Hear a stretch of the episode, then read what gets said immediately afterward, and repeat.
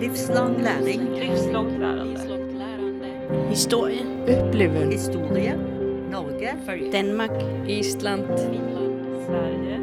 Norden. Norden. Norðurland. You're listening to an NVL podcast about education and training for prison wardens in Iceland.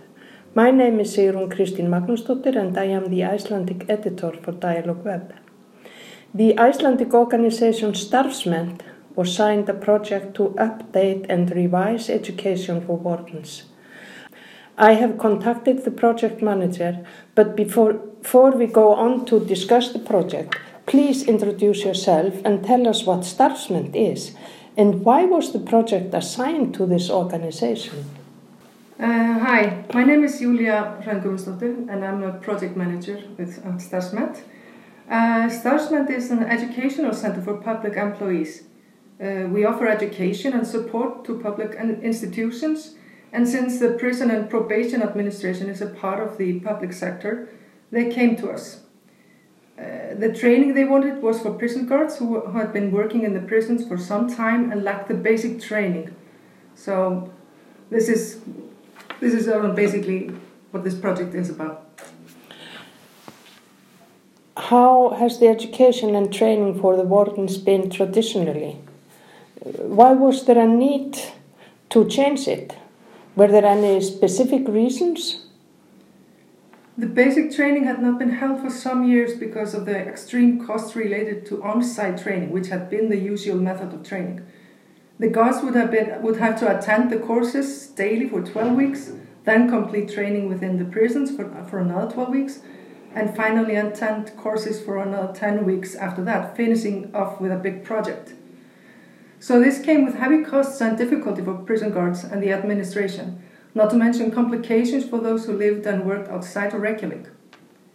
On top of that, we went through a big financial recession in Iceland after 2008, and all education and training funding was cut severely to public institutions.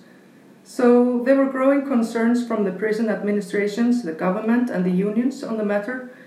And uh, in 2017, they contacted us, and we tried to figure out a way to get the guards the training they so desperately needed and was still affordable enough for the prison administrations.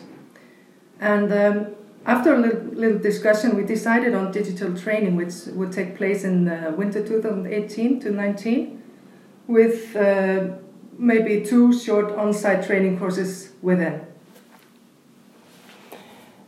How did you approach the problems? What were the major challenges in this project? We were facing a few problems. Um, the curriculum was one. We had the existing curriculum and the law from 2007, and to ensure the curriculum was not outdated, we performed a needs, needs analysis and created an adapted curriculum to the digital training process. Um, another problem was concerning our own abilities to take on such a big project. We had little, little experience in making digital content, so there was certain training we had to go through. The third problem was uh, gaining the trust of the students or the prison guards who were uh, attending the training program. We really had to motivate them to get this to work. So we summoned them to a meeting where we introduced the LMS Eloomi to them, went through how the training was scheduled, had them go through a trial course in Eloomi on their phones or computers so they knew what and how they were going to be doing the training for the next six months. Um, but the biggest prob- problem was probably achieving the trust of the specialists who were supposed to teach at the training courses through di- digital media for the first time. They were high- highly skeptical towards the project in whole and didn't really want to participate in this digital experiment. This was by far our biggest problem, and we realized that if we couldn't motivate the specialists to work with us, the whole project was in jeopardy. So we planned a two days workshop for them. One day was dedicated on teaching methods for adult learners, and the second for digital teaching methods. This turned out to be very reassuring for the specialists who, by then, believed they could actually do it. I hear that you were properly prepared. yeah. Yeah, I, think uh, you have to prepare very well for a for a project like, like this because uh, if the preparation are not organized enough, you don't get the outcome you wish. No, that's that's true. Uh, were there any other organization or institutions that you could involve in the project? And and if there were, what was their function? No, we didn't. Uh, we didn't involve any other institutions. It's just us, and then the administration of prison and probation. Great. What are the main elements or subjects uh, of the education? I guess uh, people really don't understand what their their um, education is about. Uh, do the um, subject uh, require different methods, approach, or, or systems to be effective? Um, the main subjects were um, divided between um, theoretical subjects like law and uh, social studies and psychology. Uh, then we had more practical subjects like um, safety and security measures, uh, the in-house computer systems, and um, how you make incidents reports, something like that. So some courses could very easily be adapted to digital training, but others they needed to on, needed the on-site training. So we had these. This was a bit of a complication trying to find at what time we could um, implement these these more theoretical courses, and at what time we could uh, have the on-site training. And this worked out well, I guess. But you created the pilot project. Tell us a little bit about the implementation, the successes and challenges and pitfalls maybe in, in the process. Mm-hmm. Um, the implementation began in autumn 2018 with the training of the specialists, as I, as I mentioned before, and uh, of course, meeting the participants.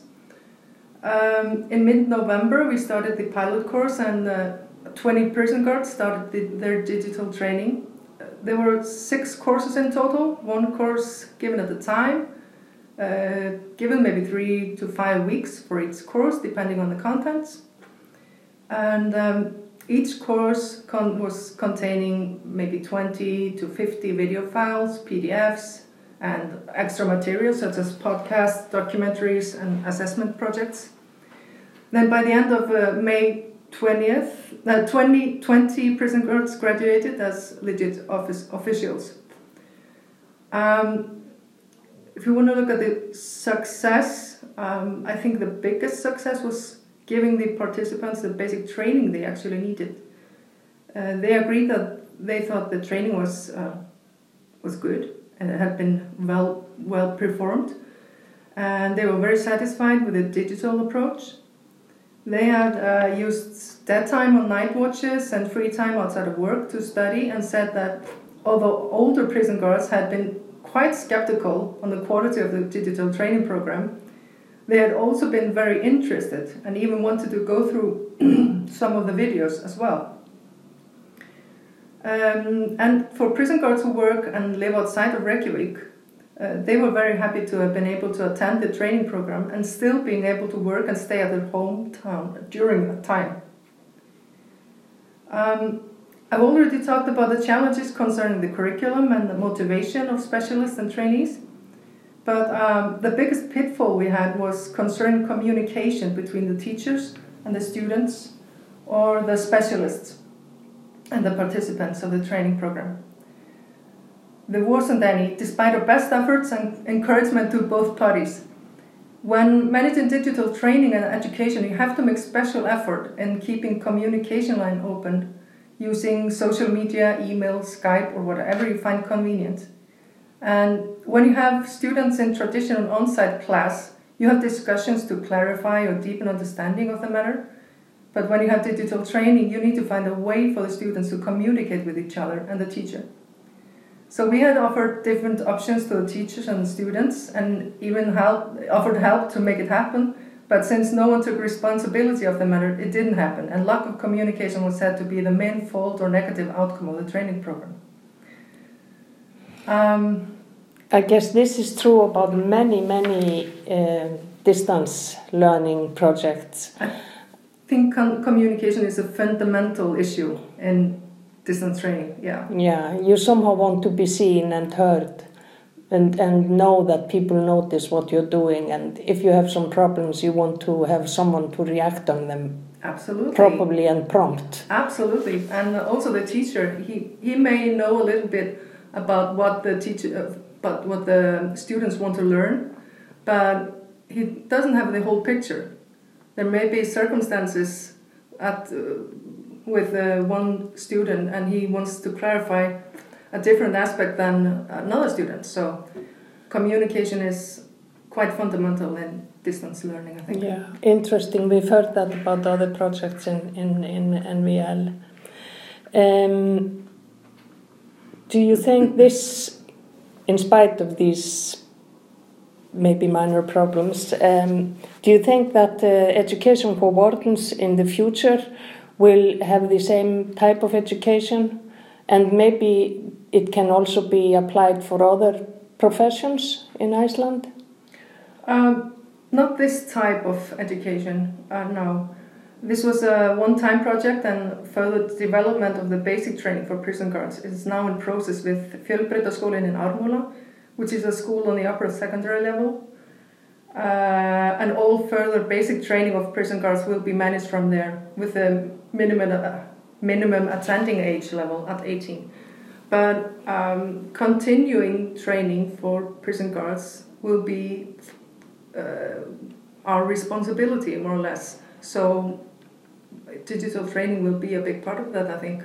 Yeah, and, and maybe you can use the experience in, in other projects for other professions in the future. I mean, professions you don't maybe know about yet.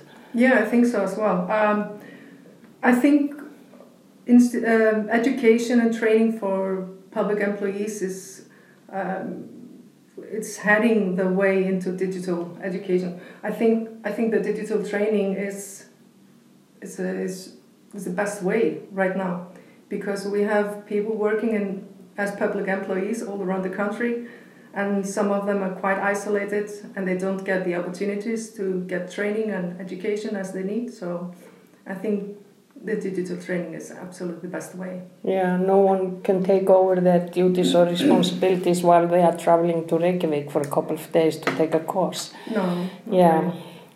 So I thank you very, very much for uh, taking this on, discussing prison education in Iceland.